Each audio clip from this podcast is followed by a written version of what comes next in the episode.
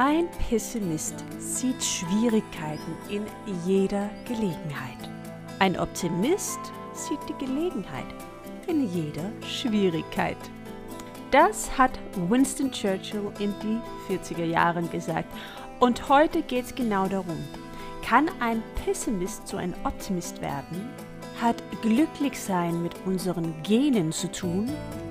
Kann man sich glücklich denken ja, was ist Glück denn wirklich? Das bespreche ich heute mit Glücksforscher Dennis Martin. Mein Name ist Kate Hall und herzlich willkommen hier bei Sternenstaub zu einer neuen Episode über das Thema Glück. Optimisten leben länger als Pessimisten. Ja, so lautet die Schlussfolgerung einer über 30 Jahre lang fortgesetzten Untersuchung von Wissenschaftlern von der Mayo Klinik, an der 450 Personen teilnahmen. Also sie gelangten zu dem Ergebnis, dass Optimisten ein um etwa 50 Prozent geringeres Risiko als Pessimisten haben, frühzeitig zu sterben. Ja, sie schrieben sogar, Geist und Körper sind miteinander verbunden und die Einstellung hat einen Einfluss auf das Endresultat, den Tod. Ja, außerdem stellte die Wissenschaftler auch fest, dass Optimisten weniger körperliche und psychische Probleme haben und diese über weniger Schmerzen klagen, über mehr Energie verfügen und sich im Allgemeinen ausgeglichener, glücklicher und ruhiger als Pessimisten fühlen. Ja, wenn man sowas liest, dann denkt man auf jeden Fall noch intensiver darüber nach, was man so denkt über sich selbst und andere. Und ja, glücklich sein, das wünscht sich wohl jeder, aber es ist nicht immer ganz leicht. Und gerade wenn die Umstände ungünstig sind, so wie 2020 und momentan auch Frühjahr 2021, haben wir oft das Gefühl, gar nichts für unser Glück tun zu können. Aber wenn wir ehrlich sind, stimmt das nicht. Glück ist auch oder ja vor allem eine Frage des eigenen Denkens und Tun. Ja, was tun wir tatsächlich für unser eigenes Glück? Wann fühlst du dich glücklich? Und ja, glücklich sein ist ja oft eine Sache der kleinen Dingen, wenn wir ehrlich sind. Ne? Also viele kleine glückliche Momente machen in der Summe ein großes Glück aus. Und für diese kleinen Momente können wir sorgen, egal wie die Umstände, Umstände in unserem Leben gerade sind. Und ich weiß, für mich hat zum Beispiel die Natur eine große Auswirkung auf meinen Glückszustand. Ja, also Flussuferwälder, Blumenwiese oder schneebedeckte Felder machen mich glücklich. Und das ist lustig, denn unterschiedliche Studien haben gezeigt, Menschen, die regelmäßig draußen sind, sind auch glücklicher. Was ich auch tun, um einfach glücklich zu sein, ist natürlich mich auch zu bewegen durch Sport. Denn Sport hält unsere Gesundheit auf einem ausgeglichenen Level, das wissen wir alle. Aber regelmäßige Bewegung ähm, hat auch eine sehr große Auswirkung, was Glückshormone, Dopamin, Serotonin und Endorphine angeht. Die werden ja ausgeschüttet und bleiben über längere Zeit dann präsent, wenn wir Sport machen. Und das nur bereits nach 15 Minuten. Ja, also bei intensiven Sportarten fängt das Gehirn sogar schon nach wenigen Minuten mit der Ausschüttung von Dopamin an. Und das macht uns wacker, konzentrierter, ja, und fokussierter. Und nach dem Training sinkt der Dopaminspiegel langsam wieder ab. Doch des Gegenspielers, also Serotonin, erhöht sich jedoch im Gegenzug. Und vielleicht hast du das schon mal gehört, dass äh, Serotonin hat viele Funktionen in unserem Körper. Ne? Unter anderem ist das Hormon an der Steuerung des Schlaf-Wach-Rhythmus und der Körpertemperatur beteiligt, auch sowas wie kontrollierter Appetit und es lindert sogar auch die Schmerzenssensibilität. Aber bekannt ist Serotonin aber vor allem natürlich als das Wohlfühlhormon. Und durch die Ausschüttung von Serotonin stellt sich ein Gefühl ja der innere Zufriedenheit ein. Und die Wirkung dieser Glücklichmacher ist nicht nur auf die unmittelbar Zeit während des Trainings beschränkt. Im Zuge der akuten Anstrengung schüttet das Gehirn nur in bestimmten Regionen Dopamin und Serotonin aus und bei regelmäßigem Training hingegen erhöht sich deren Konzentration dauerhaft und in vielen Regionen des Gehirns. Ja, so eine nachhaltige Steigerung von Konzentration, Glücksempfinden und Zufriedenheit sind also die angenehmen Nebenwirkungen, wenn man äh, ja täglich Sport treibt. Und wie gesagt, das muss nicht mehr als 10 bis 15 Minuten sein. Dann hast du schon vieles getan, nicht nur für deine körperliche Gesundheit, für deine Figur, aber auch für dein eigenes Glücksempfinden. Das sind so hier am Anfang ein paar kleine Tipps von mir, was tue ich, um mein Glückslevel zu erhöhen. Aber damit es äh, nicht nur eine One-Man-Show heute wird hier bei Sternenstaub, denke ich, es ist langsam an die Zeit, dass ich meinen Gast heute hier bei Sternenstaub mit ins Boot hole, nämlich Glücksforscher Dennis Martin.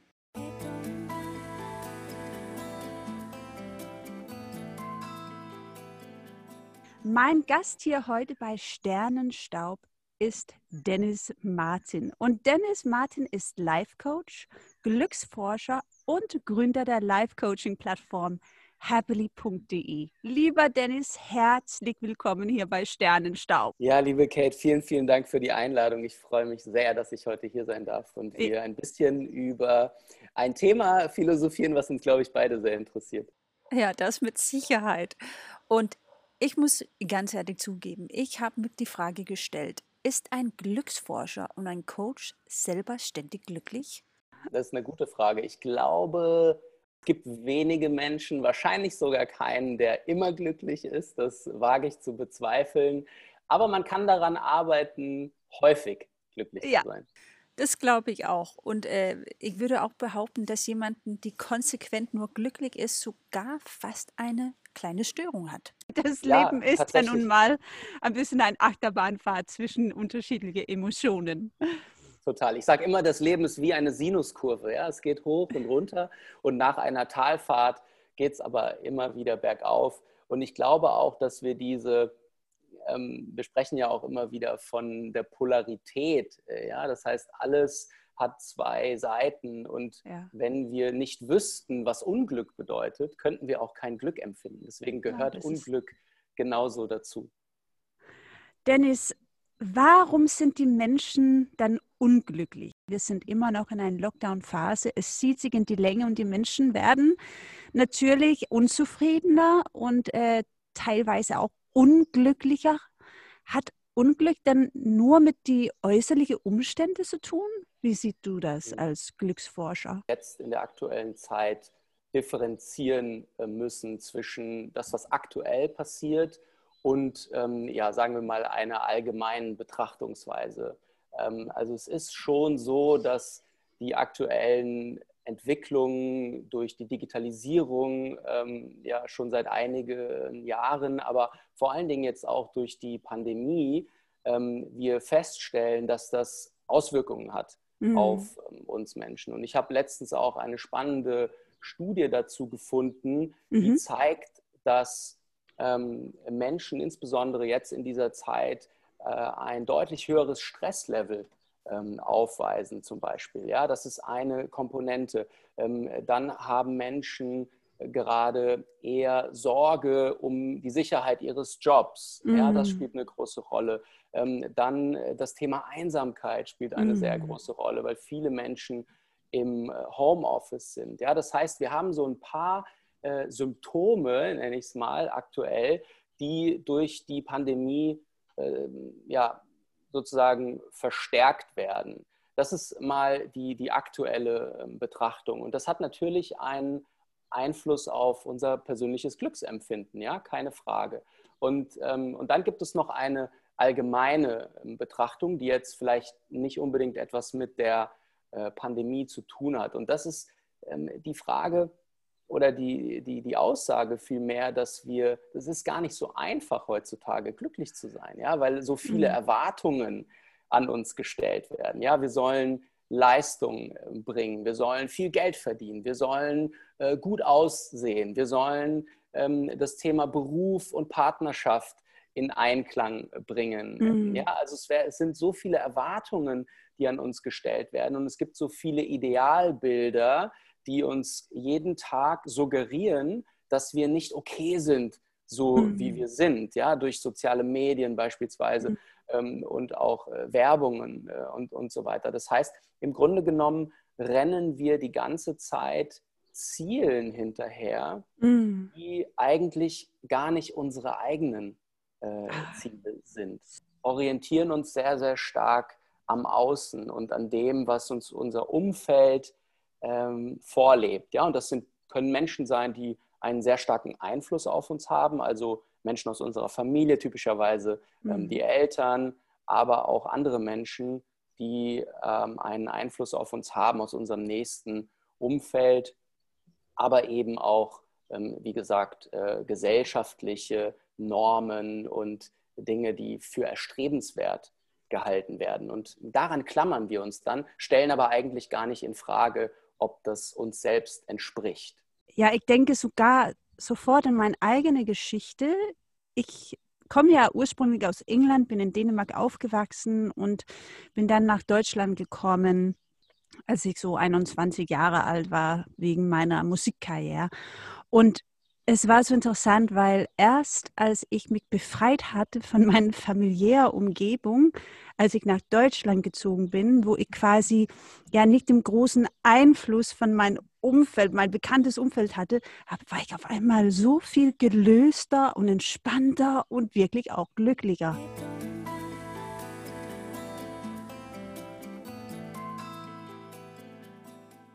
So für mich war das also damals ein großer Umzug, ähm, die mich irgendwie so eine Form für Offenbarung in Bezug auf Umfeld gegeben hat. Also ich habe mich ordentlich mit dem Thema Umfeld auseinandergesetzt. Und äh, ich muss sofort an den amerikanischen Motivationscoach Jim Rohn denken, denn er hat folgende Feststellung gemacht. Du bist der Durchschnitt der fünf Menschen, mit denen du die meiste Zeit verbringst. Und dieser Umstand hängt dann mit dem ja, sogenannten Spiegelneuron in unserem Gehirn zusammen. Also die Spiegelneuronen sind ja Nervenzellen, die ein Resonanzsystem bilden. So wenn du etwas beobachtest, dann löst dieser Reiz aus deinem Umfeld Gefühle und Stimmungen in dir aus. Und diese sogenannte Spiegelneuronen, die sorgen dafür, dass du automatisch dein Umfeld widerspiegelst und auch umgekehrt, also auch andere dir deine Stimmung und dein Auftreten zurückspiegeln. Also beobachte einfach mal, wie andere auf dich reagieren. Also wenn du zum Beispiel freudestrahlend einen Raum betrittst. Ne? Also Lächeln und gute Laune sind ja bekannterweise ansteckend. Und natürlich geht es aber auch wieder umgekehrt. Ne? Schlechte Laune, negative Emotionen übertragen sich ebenso auf das Umfeld. Also wir passen uns in der Tat alle automatisch unseren Umfeld an. Und das ist wirklich super, super spannend, finde ich. Ja, und das große Problem oder die Herausforderung, die wir haben, ist, dass diese Ideen, von denen du gerade sprichst, und diese, man nennt das auch Glaubenssätze, also mhm. diese Überzeugungen, die wir äh, gewonnen haben und die wir für uns selbst hm, für, für wahr auch halten, ähm, die werden sehr, sehr häufig in unserer Kindheit bereits geprägt. Ja? Das heißt, die Ideen, die uns unsere Eltern, Großeltern und andere Menschen vermitteln, die übernehmen wir in unserem Glaubenssystem und gehen hm. dann einfach davon aus, dass das die Wahrheit ist. Ja, das sind diese unbewusste Prozesse, die uns extrem steuern. Ne? Also man sagt, dass dem Menschen nur 10% seiner Psyche wirklich bewusst sind und die anderen 90% werden dem Unterbewusstsein, also auch nennen wir das Unbewusste genannt. Und das ist ja extrem heftig. Also stellt euch mal vor, all diesen Glaubenssätze, die wir in unserer Kindheit integriert haben, in unseren Unterbewusstsein oder das Unbewusste, was uns jetzt in diesem Moment steuert. Ne? Also das lohnt sich wirklich so hinterfragen und zu erforschen, ob das Unterbewusstsein einem so dermaßen im Griff hat, dass man nicht im, in diesem Moment, wo alles stattfindet, ähm, ja, leben kann. Ne? Und lieber Dennis, ich denke, bei dir kam auch irgendein Moment, wo du gesagt hast, so, jetzt muss sich was ändern, jetzt will ich nicht mehr. Ich frage mich, wie war es bei dir und warum hast du dich entschieden, im Thema Glück zu forschen? Ja, das ist eine Frage, die ich sehr häufig gestellt bekomme. Und im Grunde ist es mein eigener Leidensweg gewesen, der mich an diesen Punkt geführt hat. Ich war selbst viele Jahre aus meiner Sicht, über zehn Jahre, unglücklich mit meinem Leben. Und zwar in verschiedenen Lebensbereichen, insbesondere im Beruf, mhm. aber auch in der Partnerschaft. Das sind für mich so zwei der wichtigsten äh, Lebensbereiche. Und da war ich einfach konstant über einen längeren Zeitraum unglücklich. Und ich will jetzt einmal auf, äh, auf den beruflichen Weg ähm, eingehen, weil der recht ja. einprägsam für mich auch war. Und im Grunde ähm, war ich schon während des Abiturs, also als es so auf das Ende der Schulzeit ähm, hinging, war ich total orientierungslos. Also ich wusste ja. nicht, was ich machen soll. Und das ist ja so ein Scheideweg, ja. Ähm, nach der Schule, was macht man jetzt? Welchen mhm. Weg schlägt man ein? Und ich, ich wusste, dass ich studieren wollte, aber ich wollte früher mal ähm, Mediziner werden und irgendwie mhm. hatte ich diese Idee dann aber wieder verloren und habe dann, äh, wo ich auch im Grunde durch mein Umfeld beeinflusst wurde, BWL studiert, weil die Leute gesagt haben, ähm, geh BWL studieren, dann hast du ähm, eine gute Ausbildung und hast viele Möglichkeiten später ja, und wirst, wirst, ein gutes Leben haben. So, ne? Und das ja. habe ich dann erstmal nicht in Frage gestellt, denn auch ich war zu diesem Zeitpunkt sehr, sehr stark durch mein Umfeld beeinflusst und habe das dann erstmal gemacht. So, ich mhm. habe jede, jeden Tag im Grunde genommen, jetzt jetzt übertrieben, aber tatsächlich war ich über dieses gesamte Studium wirklich unglücklich mit, ah. diesem, mit dieser Wahl mhm. und habe da tatsächlich ähm, gelitten auch, ja. Und ähm, ich habe äh, dann aber es durchgezogen. Warum? Weil auch ah. das eine, eine Idee war, die. Dann bist du stark, wenn du die Zähne zusammenbeißt, dann. Genau, so man, man, ja. man bricht nicht ab. Ja, ja man bricht genau. nicht ab, sondern man zieht Dinge durch. Ja. Deshalb habe ich es durchgezogen. Ja, aus meiner heutigen Perspektive hätte ich vielleicht vorher schon abgebrochen und hätte einen anderen Weg eingeschlagen. Aber dieses Wissen hatte ich damals noch nicht. So, und dann habe ich das durchgezogen und dann, äh, long story short, habe ich mich von einem Job in den nächsten gequält sozusagen und oh. ähm, habe nicht die Antwort darauf gefunden, warum ich eigentlich unglücklich bin. Ich habe dann angefangen, was viele Menschen tun, man nennt das Opfermodus. Ja, das mhm. heißt, ich habe immer andere Menschen oder die Umstände für mein Unglück verantwortlich gemacht. Ja, das heißt, entweder oh, mein ja. Chef war doof oder ja, die, die, Branche hat nicht gepasst, ja, die Politiker spinnen, ja, ja. oder äh, ich kann mich mit dem Produkt nicht identifizieren. Also immer im Außen den Fehler mm. gesucht. Oh ja, guter Point, Dennis. ja, anstatt die Verantwortung für mein Leben zu übernehmen. Denn das ist nämlich der Unterschied oder das ist das Gegenteil des der Opferhaltung ist mhm. nämlich Verantwortung.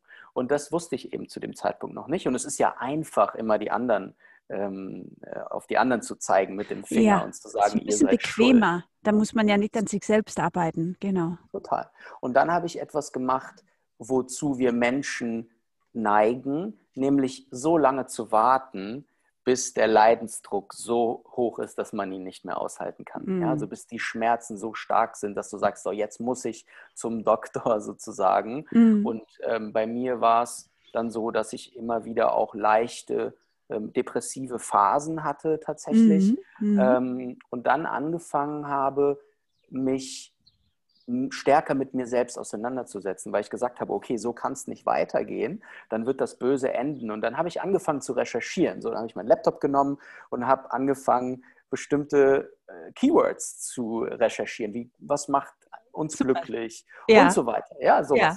Und dann bin ich irgendwie auf das Thema Coaching aufmerksam geworden. Ja? Ah, und, ja. Ähm, und ich war so, also mir ging es zwar nicht so gut, aber ich war jetzt auch noch nicht so, dass ich nur noch im Bett ähm, liegen konnte und gar nichts mehr auf du die Reihe gekriegt noch habe. Noch funktioniert, aber war nicht schön. Also es hat mir nicht, ich, es hat mir nicht wirklich Freude gemacht, morgens aufzustehen, aber ich habe es mhm. gemacht und war sehr das war sehr mechanisch im Grunde, ja. was ich dann so ja. den ganzen lieben langen Tag gemacht habe. Ähm, und, und das wollte ich nicht mehr. So, und dann bin ich auf das Thema Coaching aufmerksam geworden und das war für mich total interessant, weil dann habe ich angefangen, alles aufzusaugen an Informationen, was mm. es gab mhm. zu diesem Thema, wie erschaffe ich mir ein glückliches Leben, weil das war für mich vorher gar nicht denkbar. Ich dachte immer, so manche Menschen haben halt Glück und andere haben kein Glück. Ja, und ich gehöre genau. leider zu zweiteren. Viele und denken ja, das ist eine Frage unserer DNA. Also in unserer Familie sind alle depressiv, also bin ich auch depressiv. Mhm. Das ist halt irre gefährlich, ne? weil das ja. ist nicht wahr. Es ist nicht ja. wahr. Also die Gene spielen zwar eine Rolle zu einem mhm. gewissen Prozentsatz, genau. aber es gibt einen sehr, sehr großen Teil, den wir selbst beeinflussen können. Und das ist die gute genau. Nachricht. Und das wusste ich eben aber nicht zu dem Zeitpunkt und habe dann äh, aber angefangen, mich mit alternativen Ideen auseinanderzusetzen und Bücher gelesen, Kurse gemacht und so weiter. Das war für mich. Oh, und das. ganz, ganz viele, ganz viele verschiedene. Ich kann ja nachher ja. mal so vielleicht meine, meine Best, äh, meine Top ja. 3 oder so teilen. Aber genau. jedenfalls, ähm, genau, ich habe dann alles irgendwie aufgesaugt äh, was spannend war zu diesem Thema. Und das war für mich, da ging wie so eine Tür auf, ja. kannst du dir vorstellen, oh, in, ja. eine in, eine neue Welt. Ja? Klar. Und dann bin ich, äh, dann gehe ich über die Schwelle und fange an, mich mit all diesen neuen Dingen auseinanderzusetzen. Und was dann passiert, und das ist auch normal, wenn etwas neu ist, dann sind wir erstmal überfordert. Ja? Wir sind komplett reizüberflutet mit Informationen. Und, auch ähm, euphorisch. Äh, euphorisch, ja? ja. Genau, das sind so zwei Zustände, die sich so ein bisschen eigentlich widersprechen. Ne? Weil einerseits ja. bist du euphorisch und willst jetzt irgendwas anfangen mit diesen neuen Informationen. Andererseits haben mir dann aber einfach die die Methoden gefehlt, die Tools. Ne? Also ja, ich, war da, ja. ich war plötzlich mit dieser Idee konfrontiert, dein Unglück ist kein Zufall, sondern du kannst es beeinflussen. Und das war so eine Idee, die ich spannend fand, weil dann dachte ja. ich mir, wow, vielleicht habe ich ja dann mein Glück eigentlich in der eigenen Hand. Genau. Aber wie schaffe ich das jetzt? So, und das genau. war die Frage, die ich mir gestellt habe. Und ich habe keine Lösung gefunden für mich, zumindest nicht kurzfristig. Und das macht bestimmt sehr unzufrieden dann ja, das hat mich total unzufrieden gemacht, weil einerseits stand ich so in den Startlöchern und wollte loslegen ja. und andererseits bin ich aber nicht wirklich vorangekommen, weil ich gar nicht wusste, ich hatte keine Struktur, ich wusste nicht, wo, wo, womit soll ich eigentlich anfangen. und dann bin ich tatsächlich den Schritt gegangen und habe mir Unterstützung geholt. Ja, das Super. heißt, ich habe einen äh, Coach kennengelernt, ja, mhm. erst, ähm, das war tatsächlich jemand aus meinem privaten Umfeld sogar und äh, der ist ein ganz, ganz toller Coach und Mensch, auch heute noch ein, ein Mentor von mir und, und guter Freund inzwischen. Und der hat mich dann begleitet, auch über einen längeren Zeitraum und hat mir geholfen, meine Gedanken zu strukturieren, Klarheit zu finden, wo ich heute stehe und wo ich eigentlich morgen gerne wäre. Also auch dieses Gap mhm. ja, den mhm. Unterschied zwischen was ist und was soll sein, mhm. einmal festzustellen und mit mir aber dann auch einen ganz klaren Step-by-Step-Plan entwickelt, wie Und ich dahin komme. Das ist so, so wichtig, weil ich erlebe immer noch, wenn ich mit, mit Menschen spreche, dass man so ein bisschen so nicht so gerne zugibt, wenn man ins Therapie geht oder wenn man sich ganz kurz. Das hat so eine leider ein Image von Schwäche und also laut meiner Meinung ist es ein wahnsinniges Zeichen von Stärke, wenn man bereit ist zu sagen, so, ich möchte mich als Mensch weiterentwickeln, also hole ich mir mal ein bisschen Unterstützung von jemandem, die sich auf einem gewissen Gebiet gut auskennt. Ja, und es ist viele, viele Jahre ein sehr schambehaftetes Thema ja. gewesen. Und woran das liegt, ist, dass ähm, Coaching und andere Beratungsformen wie Therapie beispielsweise immer in einen Topf geschmissen wurden und die Menschen dann immer gleich diese Konnotation hatten, ich bin krank. Genau, ich ja, bin nicht gut genug. Irgendwas ja, ich stimmt bin nicht, nicht gut, wie ja. ich bin. Ich mm. bin nicht gut so, wie ich bin. Und wenn ich das teile mit anderen Menschen, wenn ich offen damit umgehe, dann werde ich dafür, dann werde ich abgelehnt. Und wir Menschen haben Angst vor Ablehnung, weil wir äh, wir brauchen soziale Kontakte. Ja, das ja. ist äh, biologisch äh, so und deswegen haben wir Angst vor Ablehnung und wir versuchen alles, um Ablehnung zu vermeiden. Und, und bleiben ähm, dann lieber auch oft im, sagen wir mal, Beziehungen oder Situationen, die uns nicht gut tut, weil wir ja unterbewusst denken, es ist besser als alleine zu sein. Ja, genau. Und das ist halt so fatal, mhm. weil eigentlich die Lösung so nahe liegt. Und wir können nicht alles wissen. Wir können nicht nee. selbst auf jede Lösung kommen. Deswegen sage ich immer, konzentriere dich auf deine Stärken, auf das, was du kannst. Ja? Äh, das Modell Stärken, Stärken. Ich bin ein großer Anhänger davon. Mhm. Und deine Schwächen, finde dafür jemanden, der dir hilft. Wenn, es, wenn du überhaupt zu der Entscheidung kommst, dass du diese Schwächen ausmerzen möchtest. Wir mhm. müssen nicht alle, alle Schwächen lösen, die wir haben. Ja? Mhm. Aber wenn es etwas gibt in deinem Thema, in, die, äh, in deinem Leben, ähm, wo du sagst, das möchte ich verändern und mhm. du kommst selbst nicht auf die Lösung, dann hol dir Unterstützung. Mhm. Ja? Und mhm. das ist inzwischen das Normalste der Welt und deswegen hm, werden diese ganzen Themen auch, ich sag mal, salonfähiger. Also es ist heute nicht mehr so, wie es mal war. We're getting there. Ja? Also wir kommen an einen Punkt, an dem wir offen über unsere Schwächen und über unsere ja. men mentalen äh, Themen sprechen können. So, das Interessante bei dir ist ja eigentlich, dass durch deinen eigenen Leidensweg und indem dass du dich ja, du warst mutig genug, um, um Hilfe zu holen, sagen wir mal, hast du dann eine Firma gegründet, happily.de. Genau, also ähm, ich fange noch mal ganz kurz einen Schritt weiter vorne an, weil bevor ich äh, die Company gegründet habe, mhm. ähm, habe ich erstmal mein Thema für mich gelöst. Ja? Also ich war dann plötzlich klar und mhm. wusste, mhm. wo ich hin möchte. Und was dann passiert ist, ist, dass, weil diese Methoden, die der Coach in der Begleitung bei mir angewendet hat, so gut funktioniert haben und ich plötzlich meine Themen für mich äh, lösen konnte, habe ich mir die Frage gestellt, so wie wäre es denn, wenn das bei mir so gut funktioniert hat, wie wäre es denn, wenn ich das anderen Menschen auch zeigen kann? Und das war so meine Idee, weil ich das unheimlich inspirierend fand, ihn bei, bei der Arbeit zu sehen und ihn, äh, ihm zuzuschauen, wie er ähm, das bei mir anwendet. Ja. Und dann habe ich gesagt, hey, ich finde das so klasse und so spannend, ich will das auch. Und ja. Menschen haben vorher zu mir schon immer gesagt, ich sei empathisch und ich könnte wahnsinnig gut zuhören und würde auch gute Ratschläge geben und so weiter. Aber ich konnte damit nichts anfangen. Das war für mich so, ja, okay, dann sagen okay. die das halt, dass ich ja, das ja. kann. Aber ich, äh, ich habe ich hab keinen Transfer daraus äh, hm. machen können erstmal. Und dann, und dann war plötzlich dieser Wunsch da, selbst in die Coaching- Laufbahn einzusteigen. Und dann habe ich eine Coaching-Ausbildung gemacht, selbst eine professionelle, weil mir das wichtig war, ja. wirklich auch die Methoden zu erlernen mhm. und auch so ein wissenschaftliches Fundament zu haben. Und das habe ich dann gemacht mit der Coaching-Ausbildung. Und dann war ich tatsächlich erstmal einige Jahre allein als One-Man-Show unterwegs und, und, durfte dabei ähm, einige hundert Menschen begleiten in Aber Prozessen. Ja? Das Interessante ist ja auch, dass es schon wissenschaftlich belegt ist, dass wir extrem glücklich werden, wenn wir anderen Menschen helfen, ja, denn wir bekommen Dankbarkeit und Anerkennung, wenn wir uns in den Dienst von jemandem anderen stellen.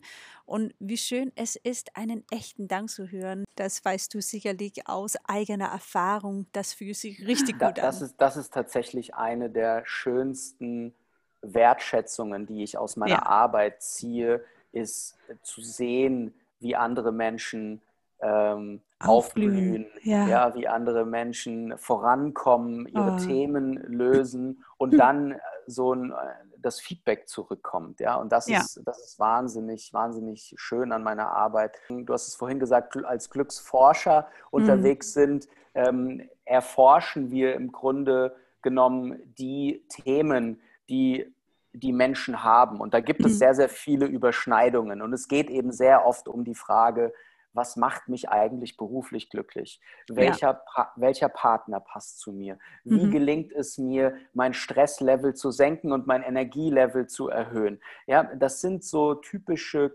Themen, ja. in denen Menschen eben Unterstützung suchen oder brauchen. Und dafür haben wir dann äh, eben die besten Experten an der Hand, die verschiedene fachliche Schwerpunkte haben, sodass wir dann ähm, denjenigen oder diejenige finden, die dann optimal zu, zu deinem konkreten Thema passt. Und gerade jetzt in der Zeit, in der wir leben, in der wir nicht so viele Möglichkeiten haben, was ich sehr gut finde, uns abzulenken, mhm. weil, mhm. weil was war vor Corona? Ähm, wir haben gearbeitet und die Leute waren so in ihrem Hamsterrad Ja. und, äh, und abends treffen sie sich dann irgendwie mit, mit Freunden oder gucken Netflix und am Wochenende geht man feiern, um Ja. sich von, von dem Leben, was einem nicht gefällt, abzulenken. Abzulenken, Und ja, das stimmt. können wir jetzt nicht mehr, weil, oder nicht mehr, nicht mehr so stark. Wir können natürlich immer noch Netflixen und andere Ja, Suchtverhalten. das wird oder- ordentlich oder- gemacht da draußen, glaube ich. Genau. Trotzdem ist es so, dass die Menschen gerade mehr Zeit mit sich selbst verbringen, gezwungen Ja, sind. ja. Und das zeigt uns natürlich noch viel stärker, wo wir Potenziale haben und wo Dinge in unserem Leben nicht stimmen. Und deswegen ist es Ja. jetzt eine gute Zeit, um sich mit sich selbst auseinanderzusetzen und Ja. äh, die Weichen zu stellen, denn irgendwann wird das auch vorbei sein, diese Zeit, Genau, und die genau. Weichen zu stellen, damit man dann gestärkt aus dieser Phase jetzt rausgehen kann. Ja, die Zeit clever nutzen, ne? das ist eine gute Sache.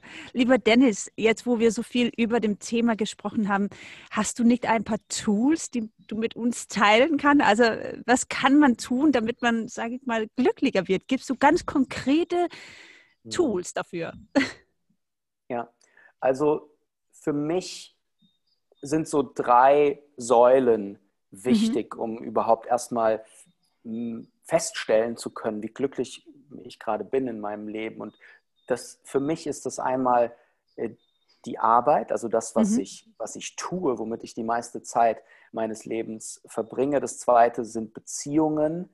Ja, das heißt, mal hinzuschauen, wie sind denn die Beziehungen in meinem Leben? Und damit meine ich jetzt nicht nur romantische Beziehungen, Mhm. sondern auch Beziehungen zur, zur Familie, zu Freunden, zu meinen Kollegen, Vorgesetzten, Mitarbeitern und so weiter.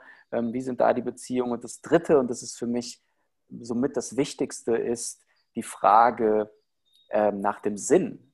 Ja, also Mm. sehe, sehe ich einen tiefen Sinn in meinem Leben? Und es kommt für mich ist quasi die Konsequenz aus den ersten beiden. Ja, das Ja. heißt, wenn, wenn ich eine, eine Berufung oder eine, eine Arbeit gefunden habe, die mir so sehr entspricht, dass Mhm. ich im Grunde nichts anderes tun möchte, Mhm. dann, ähm, dann habe ich diesen, diesen Grad an äh, Erfüllung erreicht, dass ich sage, mein Leben ähm, hat einen tieferen Sinn. Und das Gleiche gilt für unsere Beziehungen. Ja? Wenn ich sehr, sehr tiefgründige Beziehungen habe, aus denen ich sehr viel äh, schöpfen kann, Mhm. dann ähm, trägt das auch sehr, sehr stark äh, dazu bei. Also das ist einmal wichtig, dass man sich diese Lebensbereiche anschaut und guckt, ähm, wie, wie glücklich bin ich eigentlich in den Bereichen. Das ist immer der erste Schritt. Und Mhm. sich dann ähm, zu überlegen, ähm, was möchte ich stattdessen? Also wenn ich feststelle, dass etwas nicht stimmt, Mhm. ja, dass ich dann äh, erstmal analysiere, was ist das und dann ein, ein Zukunftsbild äh, schaffe, ja, also ein, Mhm. ein, eine Alternative, was möchte ich stattdessen Mhm. und, dann im dritt, und dann im dritten Schritt sich überlegt, wie komme ich, wie komme ich dahin, ja, und ähm, was, man, was man machen kann, äh, ein, ein ganz konkretes Tool, um deine Frage zu beantworten, ist ähm, das Thema Selbstbeobachtung. Ja? Mhm. Nur, nur wenn ich mich selbst beobachte, dann weiß ich, was passiert und was abgeht in meinem Leben. Ja, das ist, ähm, man, viele nennen das auch Achtsamkeit. Ja, das Ja. heißt, dass ich wirklich sehr bewusst durch mein Leben gehe und beobachte, was passiert. Ja, das heißt, welche Gedanken habe ich Ja, ähm, ja. die, meist, die meiste Zeit? Äh, wie, was fühle ich und wie verhalte ich mich? Ja, dass man diese Das- Dinge beobachtet und das kann man zum Beispiel tun, indem man ein Journal führt, ja, also ein, Ja. ein, ein Tagebuch, in dem man diese Dinge aufschreibt. Ähm, Und das ähm, braucht auch gar nicht aus, sehr ausführlich zu sein oder viel Zeit in Anspruch zu nehmen. Wenn man das jeden Tag wirklich nur drei bis fünf Minuten mal abends Mhm. vor dem Schlafengehen macht und Mhm. so ein, so ein, so ein, so ein also man kann das schon morgens machen, so ein Check-in und gucken, wie Genau. geht es mir eigentlich heute. Ja, Ja. und dann am Ende des Tages, ich nenne das immer Check-in und Check-out, und dann am Ende des ja. Tages noch einmal den Tag Revue passieren lässt und schaut, wie ging es mir denn heute eigentlich? Und wenn, wenn ich zum Beispiel feststelle, dass ich heute keinen guten Tag hatte und ähm, ne, mit negativen Emotionen zu tun hatte, dann kann ich mir überlegen, woran lag das denn? Ja, Genau. und wenn ich, da, wenn ich das mal über einen längeren Zeitraum gemacht habe, dann kann ich Muster entdecken. Erkennen. Ja, weil, genau. Genau, dann kann ich Muster erkennen und dann kann ich nämlich viel konkreter analysieren. Das ist ähm, so interessant, weil wenn ich zum Beispiel Astrologie-Coachings gebe, das ist ja ein, ein völlig anderes Thema, als was, äh, was du da machst, aber trotzdem auch in Form von Coaching letztendlich. Wenn jemanden zum Beispiel ganz viel von dem Element Wasser in seinem Chart hat. Das spricht zu was wie skorpionische Energie oder der Krebsenergie oder der Fischeenergie. Ich bin ja Skorpion. Auch, ich weiß es. Und äh, übrigens nur so ein kleiner Nebensatz.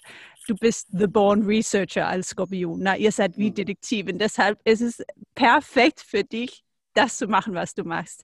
Aber nichtsdestotrotz jemanden, die zum Beispiel viel von dem Element Wasser in deren Chart haben, das sage ich immer, schreib mal ein dreiminütigen Tagebuch und fange an zu beobachten, was fühlst du?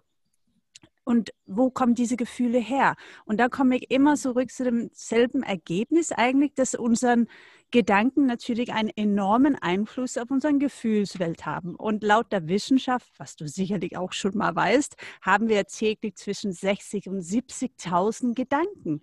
Und wie viele von diesen Gedanken sind die von gestern, von vorgestern, vor einem Jahr etc.? Also wenn wir unglücklich sind, kann man tatsächlich mit so kleinen Sachen anfangen, einfach zu sagen, okay, ist das, was ich denke, eigentlich wahr? Und vor allem, wer bin ich ohne diesen Gedanken? Das ist halt mhm. eine sehr philosophische Ansicht, sage ich mal. Ne? Aber es bringt ja tatsächlich was. Und ich muss mich selber, das ist so lustig, Dennis, was ich muss mich immer selber daran erinnern. Obwohl ich das meine Klienten sage, vergesse ich das selbst manchmal. Und da wollte ich dir unbedingt fragen, weißt du, woran das liegt? Warum haben wir Menschen so eine große Schwierigkeit, an, an Glück festzuhalten? Also ist unser Gehirn so, sag mal, gewired, dass wir immer nur auf das Negative zurücklenken wollen? Was, was ist das? Hm. Ja, das ist spannend, dass du das gerade sagst. Und tatsächlich hat unser Gehirn etwas damit zu tun oder spielt sogar die Hauptrolle in mhm. diesem Drama. Ähm, und zwar, unser Gehirn hat eine ganz konkrete Aufgabe. Und zwar uns zu beschützen. Ja, unser Gehirn ist dafür da, um Gefahren zu erkennen und uns dann dazu zu befähigen, diesen Gefahren aus dem Weg zu gehen. Ja? Und das ja. ist eine Fähigkeit unseres Gehirns, die Millionen von Jahren äh, alt ist, die einfach unser Überleben gesichert hat. Ja, und das, das geht zurück in die Steinzeit. Ja, ähm, vielleicht kennt die eine oder der andere den, den berühmten Säbelzahntiger, genau. äh, der um die Ecke lauert. Ja. Und ähm, dafür hat unser Gehirn eben Methoden entwickelt, um äh, dann das Überleben zu sichern. Ja, so dieser berühmte Fight-or-Flight-Mode. Ja, das heißt, genau. entweder gehe ich in, in, in den Angriff oder, in, äh, oder ich fliehe. Ja, also genau. Äh, Kampf oder Flucht sind die, sind die Möglichkeiten. Es gibt noch eine dritte, dass man sich totstellt. ähm, genau, das, das wäre der, der Freeze-Mode. ich immer bei mein, ein, mein einer Hund. Wenn der sie Hund. Angst hat, dann bleibt sie einfach stehen. Wie genau, erstarrt. ja, in der, in der Tierwelt sieht man äh, ja. diesen, diesen, dritten Modus äh, noch, noch eher als, äh, als bei Menschen. Genau. Und deswegen ist unser Gehirn eben, weil unser Gehirn kennt die Idee von Glück nicht wirklich, ja, sondern unser Gehirn ist eher, wie gesagt, dafür da, um uns vor Gefahren zu, zu beschützen. So, und jetzt ist es natürlich heutzutage nicht mehr so, dass der böse Säbelzahntiger um die Ecke lauert, sondern nee. der heutige... Ja, mein böser Chef, der uns anschreibt. Genau. Der, der heutige Säbelzahntiger ist unser Chef oder die Präsentation. Ja. Oder die, die nervige halt, Ehefrau. Genau, oder das, das schwierige Gespräch mit einer Freundin, das wir führen müssen, um ja. einen Konflikt aus dem Weg zu räumen. Ja? ja? Solche Dinge beschäftigen uns heute und deswegen ist unser Gehirn so stark darauf fokussiert, ähm, ja, die negativen Dinge zu vermeiden beziehungsweise und auch dieses zu analysieren ständig. Ne? Das, äh, man ist so beschäftigt damit. What can hurt me? Was kann mich verletzen? Ja. ja.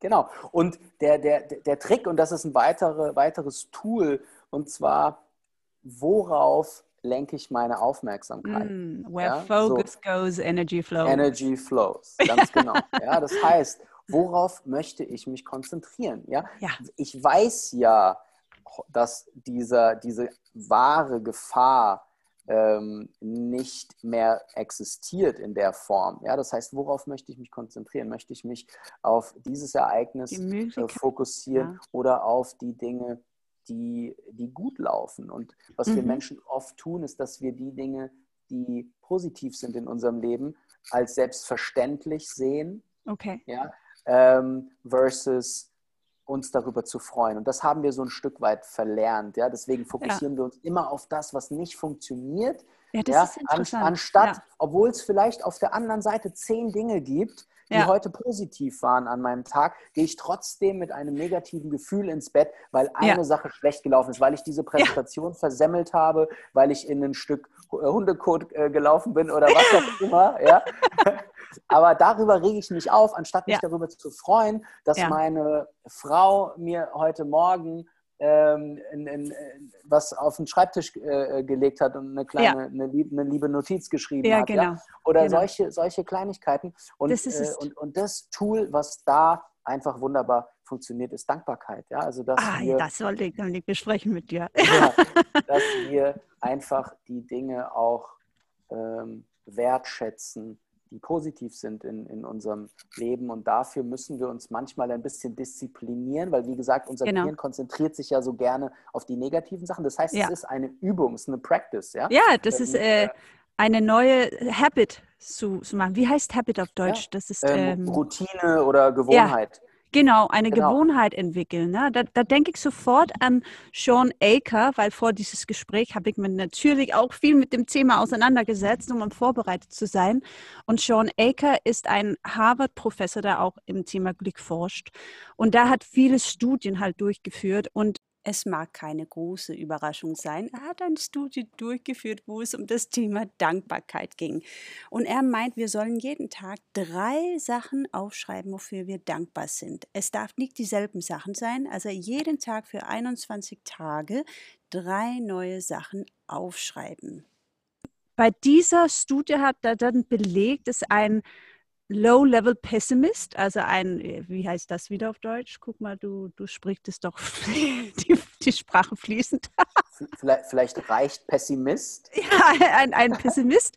ja. Nach 21 Tagen von dieser Dankbarkeitstagebuch wurde da so ein Low-Level Optimist. Ja, und das, das Interessante war, das war halt nicht eine Studie, die diese durchgeführt haben mit, mit jungen Menschen, wo man sagt, ah, das ist leichter, weil der Gehirn funktioniert anders, wenn man jung ist. Nee, die haben das mit über 80-jährigen alten Männern gemacht.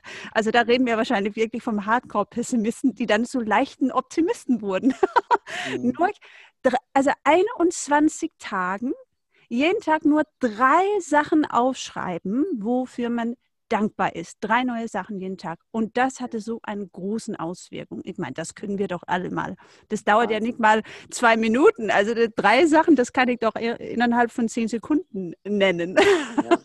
So, so simpel, ja? ja. So eine simple Übung. Und das beweist zwei Sachen. Und zwar zum einen, dass man das Gehirn trainieren kann und dass wir dadurch auch Glück gewissermaßen trainieren können. Genau. Ja, denn Optimismus hat auch äh, viel mit Glück zu tun, wenn wir in der Lage sind, auch in schwierigen Phasen positive Dinge zu sehen genau. und unseren Fokus auf Lösungen anstatt auf, auf Probleme zu mhm. richten, dann wird uns das schneller aus der Misere wieder rausholen. Und das hat nichts damit zu tun, weil viele Menschen sagen dann an der Stelle, ja, aber Dennis, ähm, man kann doch nicht immer nur positiv sein ja, in seinem Leben. Wie soll Leben. das darum, gehen in, mitten in genau. einer Pandemie?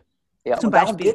Darum geht es ja. nicht. Ne? Es geht nicht darum zu sagen, dass alles gut ist und alles nur durch die rosarote Brille zu sehen. Darum geht es nicht, sondern es geht schon nee. darum, auch die Probleme zu sehen, die wir selbst haben, die Probleme zu sehen, die wir gerade in der, in der mhm. Welt und in der Gesellschaft mhm. haben, ähm, aber dann optimistisch zu sein und zu sagen, wir kriegen das hin, ja, wir, wir schaffen das mit den richtigen ja. Maßnahmen. Und, äh, und deswegen ist Optimismus eine Qualität, die äh, sich jeder wenn er sie nicht schon hat, antrainieren kann und sollte. Und das kann man zum Beispiel mit diesen Dankbarkeitsübungen. Ja? Und es beweist genau. auch, dass es gar nicht so lange dauert, zeigt diese Studie ja auch. Ne? Ich meine, drei Wochen, das ja, mal durchzuziehen, das, das kann doch vielleicht jeder mal so äh, äh, als, als Challenge für sich. Ja, genau. Why not? Let's give it a try. Wir sagen jetzt mal, also ich bin dabei auf jeden Fall. Ich mache das jetzt diesen 21 Tagen lang. Und weißt du, das erinnert mich sofort an einem Zitat von ähm, so ein alter Cherokee-Indianer-Zitat, wo es darum geht, dass wir verspüren die Gefühle, die wir nähern. Ne? Und ähm, ja, davon handelt dieses Zitat oder Weisheit. Der Indianer sitzt mit seinem Sohn an Lagerfeuer und er sagt, in jedem von uns tobt ein Kampf zwischen zwei Wölfen. Der eine Wolf ist böse und er kämpft mit Ärger, Neid, Eifersucht, Angst, Sorgen, Gier, Selbstmitleid, Lügen, Egoismus und Missgunst. Und der andere Wolf, der ist gut. Er kämpft mit Liebe, mit Freude, Frieden, Hoffnung, Gelassenheit, Großzügigkeit, Dankbarkeit, Vertrauen und Wahrheit. Und der Sohn fragt seinen Papa, und welcher der beiden Wölfe gewinnt denn den Kampf? Und der Häuptling antwortet, der, den du fütterst. Ja. Und ich bekomme gerade Gänsehaut, weil ich kenne dieses Zitat. Ist toll, ich oder? Ich habe hm. das auch schon häufig selbst vorgelesen oder in, Ja. in äh, Speeches, die ich gegeben habe oder Vorträgen ähm, auch gebracht. Und das ist, ja, das ist in einem Zitat genau auf den Punkt gebracht, worum es geht. Also Worum jetzt es können wir eigentlich Schluss machen, Dennis. ganze, wir haben die Glücksformel. Also das ist. Ja, welchen Wolf fütterst du? Welchen Wolf Ja. fütterst du? Und da denke ich sofort an die Ehe, weil man sagt ja auch, in dieser Pandemie sind so viele Ehen kaputt gegangen. Und da denke ich, dass man doch viele Ehen retten könnte, wenn man statt sich darauf zu konzentrieren, auf die 20 Prozent, die nicht funktionieren, sich eher konzentriert auf die 80 Prozent, die gut funktionieren, dann würde die Welt dann doch im Thema Liebe etwas anders aussehen. Ja, ich glaube, das ist in allen Lebensbereichen Ja. äh, so, dass man immer die Wahl hat, worauf man sich Genau. fokussieren Ja. ähm, möchte. Ne? Ich bin jetzt selbst kein, kein Experte, was Ehen betrifft. Ich hatte Ach, da, da bin ich keine. richtig gut drin. Nein, ich Genau. bin jetzt ich bin über zehn Jahre verheiratet, du. Das ist ja ein Wunder heutzutage, wenn Ja, man das schafft. Auf jeden Fall. Wenn man sich die Statistiken anschaut, dann Genau. ist das auf jeden Fall eine Leistung. Ja? Äh, Also, Aber du, ich sag dir, ja, danke dir, aber ich sage dir ganz ehrlich, mein, mein Mann und ich, wir haben genau diesen Statistik 80-20 mal irgendwo gelesen. Das war, glaube ich, ein, ein texanischen Priester sogar. Joel Osteen heißt er, der das gesagt hat. Ähm, und das ist bei mir hängen geblieben. Bei mir wirklich hängen geblieben, weil klar, jeder Ehe hat sein Ups und Downs. Alle, die sagen, dass es gibt eine große Liebe und das ist immer perfekt. Das ist wirklich naiv, das zu denken. Also ich glaube nicht daran. Also wie du auch am Anfang dieser Podcast gesagt hast, keiner ist ja glücklich die ganze Zeit. Es geht halt wirklich darum, dass man ja irgendwie diesen Beobachterrolle ab und zu mal einnimmt und wie du auch vorhin erwähntest, in, in dieser Achtsamkeit, dass man die Achtsamkeit trainiert und dann schaut, okay, gerade war ein blöder Moment, aber wie sieht es aus auf die gro große Ebene? Also wenn ich von oben alles betrachtet, wie sieht es dann aus? Okay, eigentlich, eigentlich geht es uns ziemlich gut. Das sind vielleicht 20 Prozent, die mich tierisch nervt, dass die Socken rumliegt und nicht in die Wäschekorb gebracht wird, der Klassiker oder so. Aber das muss doch nicht der Grund sein, dass ich meine Ehe zerstöre. Ja. Ja, und dann kann Ja. man immer an sich selbst arbeiten und gucken, warum nervt es mich so? Ne? Genau, ja. Also du hast gerade was Spannendes gesagt, nämlich die Frage zu stellen, was ist denn mein, eig- mein persönlicher Anteil Genau. an diesem Konflikt? Ne? Weil Ja. da sind wir auch wieder im Opfer versus Ja, und äh, Kontrolle, ne? Ne? Dieses Thema wollen Kontrolle. Kontrolle. Ich will alles kontrollieren, das soll so und so und so sein. Man muss mal vielleicht auch ein bisschen Raum geben für, sag mal, für ein bisschen Mess in seinem Leben. Also sagen, okay, es kann nicht alles perfekt sein. Und auch das ist gut, weil durch diesen Mess oder durch diesen Stress spüre ich dann auch die wunderbaren Momente der Frieden und Das passt. Und ich glaube, wir, wir, wir Menschen sind ja auch verschieden. Das ist ja Fakt. Und damit Beziehungen funktionieren, ähm, e- egal in welchem Kontext jetzt, ja, ob das Mhm. Ehe ist oder Partnerschaft oder Freundschaft äh, oder Kollegen, es geht immer ähm, sozusagen um, um Vertrauen. Ja? Und, es, und Vertrauen bauen wir dann auf, wenn wir den anderen wirklich sehen. Ja? Also wenn wir empathisch sind und wenn wir ihn oder sie in, in ihrer Andersartigkeit auch mhm. wahrnehmen und wertschätzen. Ja? So man, äh, und das ist auch noch ein Tool tatsächlich, äh, was ich mitgeben kann, äh, das Thema Mitgefühl. Ja? Ah. Und zwar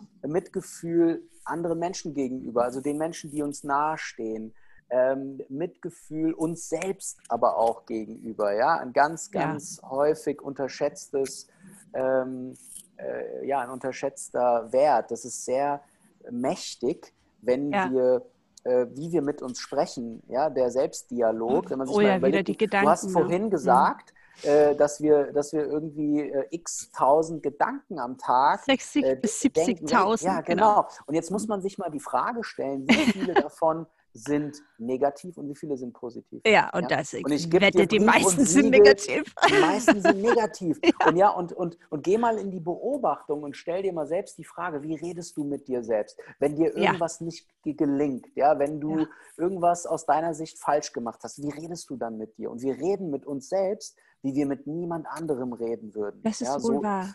So negativ in der Qualität. Und mhm. das ist etwas, was uns zusätzlich noch runterzieht. Ja? Wohingegen ja. man sich die Frage stellen kann, wenn jetzt einem Freund von mir, einer Freundin von mir dieser Fehler passiert wäre, wie würde ich denn mit ihr reden?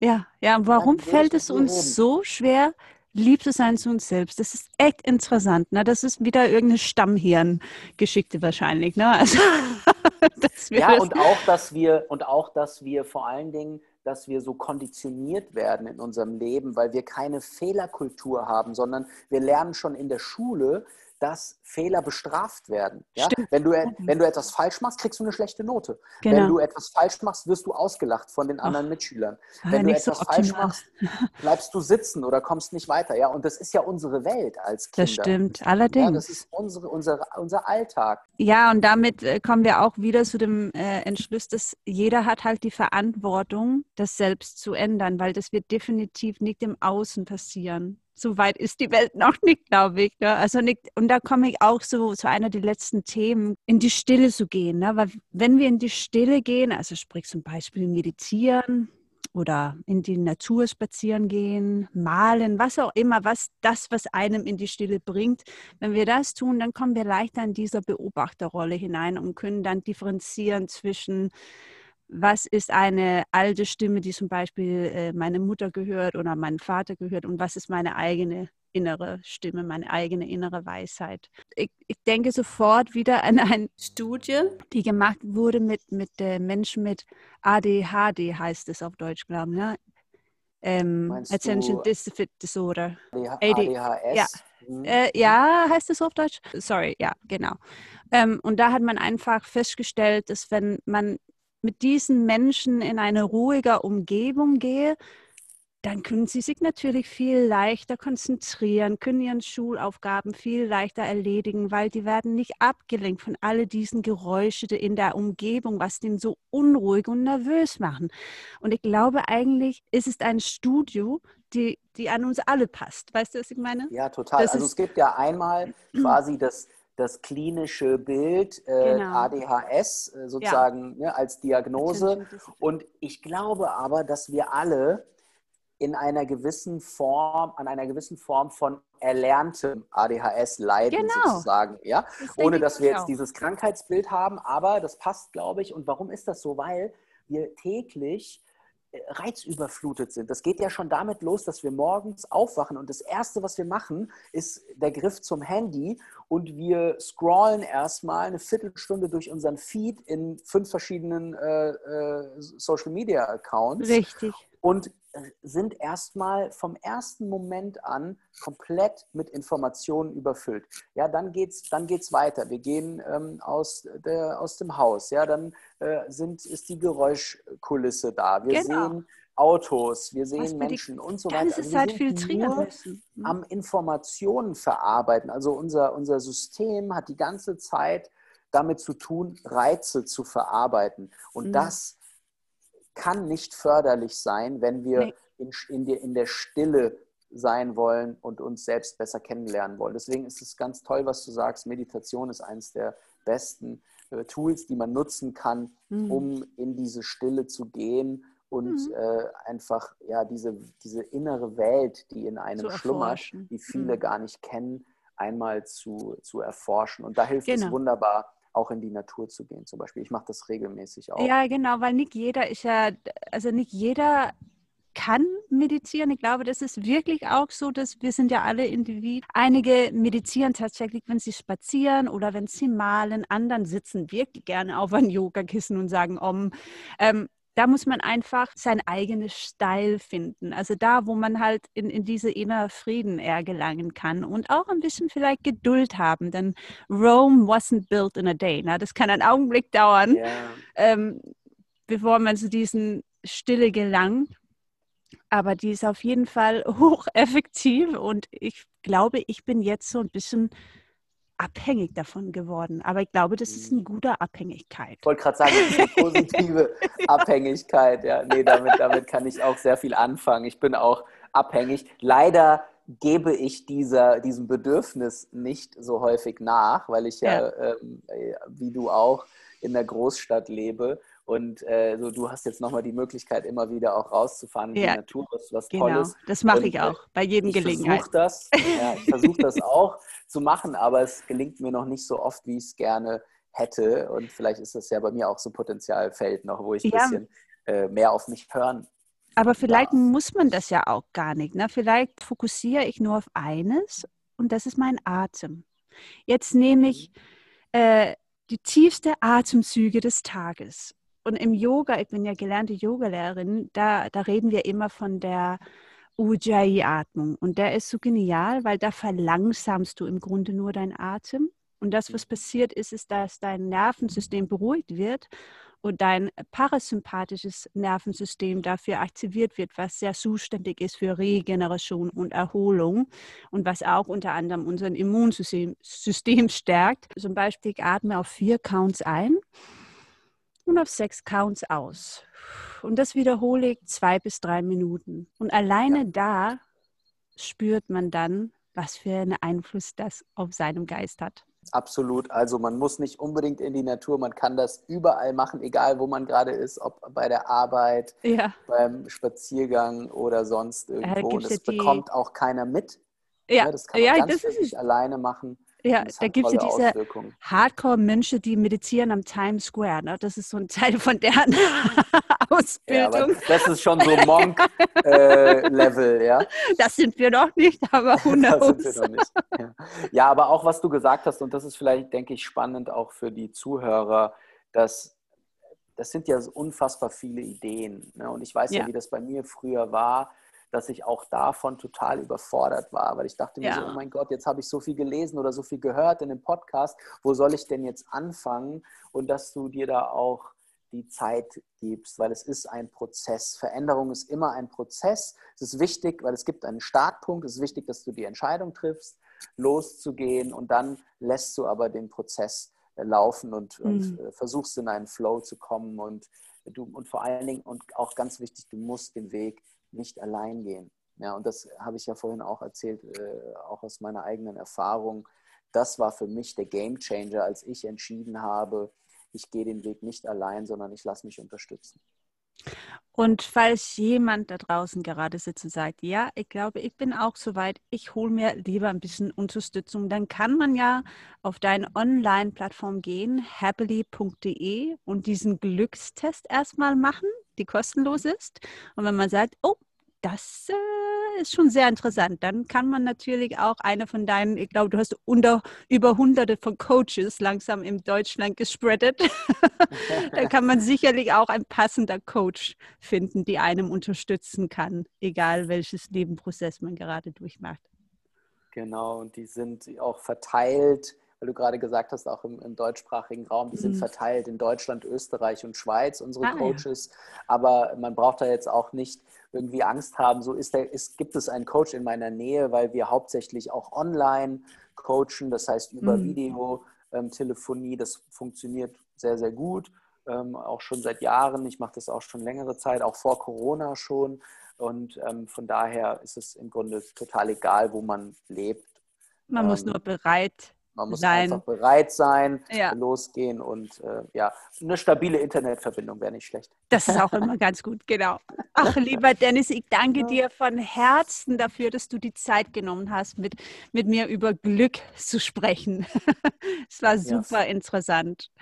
Und, vielen, äh, vielen Dank für die Einladung. Und ein, eine letzte Frage habe ich noch an dich, ja, weil Ja, ich, bin bitte. ja, ich bin ja, ich bin ja Skorpion. Ja, Und, ähm, spannend, bist du interessiert vielleicht, vielleicht kannst du da mir, mir mal so in ein, zwei Sätzen so einen kleinen Ja. Abriss geben, Ja. was typisch ist. Du hast ja vorhin schon gesagt, dass äh, Skorpione recht gut analysieren können oder zuhören können. Und wahnsinnig. glaub Ihr seid die. Mhm. geborene Researcher. Ihr habt einen Detektivgeist. Also ihr könnt wirklich, wirklich in die Tiefe gehen. Und ihr wisst auch, dass in die Tiefe liegt das Gold. Ja? Viele haben ja Angst vor die Tiefe. Besonders hier spreche ich von das Unterbewusste.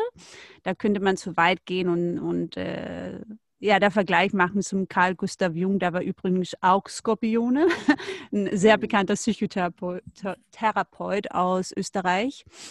Und der hat sich beschäftigt mit dem Unterbewusstsein. Und das ist so ganz, ja, ganz normal für einen Skorpion, sich zu trauen, da hinzugehen, wo es ein bisschen unbequem ist, um das dann auch zu transformieren und zu heilen. Das spricht, also Skorpione sind ganz oft Psychotherapeuten, Psychologen oder Coaches.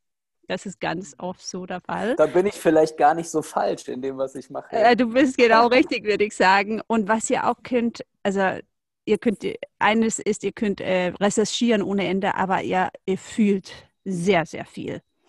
Ihr fühlt die Emotionen von Menschen und ein Skorpion, die, sage ich mal, in seinem Licht steht, ähm, wird dann auch oft sehr empathisch und möchte dann auch gerne Menschen helfen. Und das ist ja auch genau das, was du am Anfang dieser Talk gesagt hast, dass deine Freunde immer gesagt hast, dass du so eine gewisse, dass du so, so viel Empathie in dir trägst. Und das ist ähm, in der Astrologie einfach ein Zeichen dafür, dass du, ja, in deinem Licht steht, dass du dein, dein Zeichen lebst. Klar gibt es dann auch eine Schattenseite, das gibt es von jeder Sternzeichen. Und dabei der Skorpione wäre das halt, dass man diesen Kraft, die man besitzt, dann nutzt, um anderen zu verletzen. Ne? Weil, äh, weil ihr erkennt ganz schnell die Schwächen, aber auch die Stärken von Menschen. Und klar kann man sich dann entscheiden dafür, okay, welche Wolf möchte ich füttern? Ja, sehr gut. Genau. Mhm. Und äh, aber ich sehe ganz klar bei dir, dass du definitiv ein Skorpion bist, die erkannt habt, äh, dass, ähm, dass es mehr Sinn macht, wenn man Menschen hilft und in die Heilung bringt. Und das finde ich wunder, wunderbar. Und den weißen Wolf füttert, gell? Ja, genau, genau. Richtig so. Ach, Dennis. Ja, vielen, vielen Dank. Und weißt du, Kate, spätestens, ich bin ja gerade dabei, selbst einen, einen Podcast auch aufzulegen Ah, für, wie für spannend. Happily. Und Ja. wenn, das kein, wenn das keine Gelegenheit ist, dann weiß ich auch nicht, ja. Das siehst Also, du. wait for it. Ich komme sehr, sehr bald mit einer Anfrage auf dich zu. Da wird deine, dein Coach sich erst wundern, warum sprechen wir über Astrologie? Jetzt muss ich. ja, okay. Aber gibt es viele Coachings-Tools da draußen. Man muss nur die Ja. Tools finden, die so zu der Seele spricht. Alles, was hilft, ist erlaubt, sage ich immer. Sehr Und gut. deswegen Außer da Drogen auch und Alkohol. Ja, das hilft aber auch nicht. Nicht wirklich, ja. Nur sehr, sehr kurzfristig denkt man. Aber on the long run äh, lieber die Finger davon lassen. Ja, ach, danke, Dennis.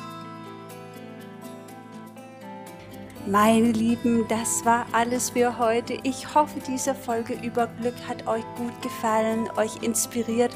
Auch von Herzen danke an wunderbar Coach Dennis Martin für seine tolle Anregung. Und vergesst nicht vorbeizuschauen bei happily.de und macht gleich den Glückstest. Findet heraus, wie glücklich bist du. Vielleicht kannst du ja noch glücklicher werden.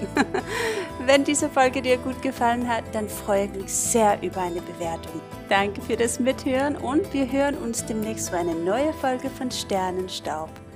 Bis dann.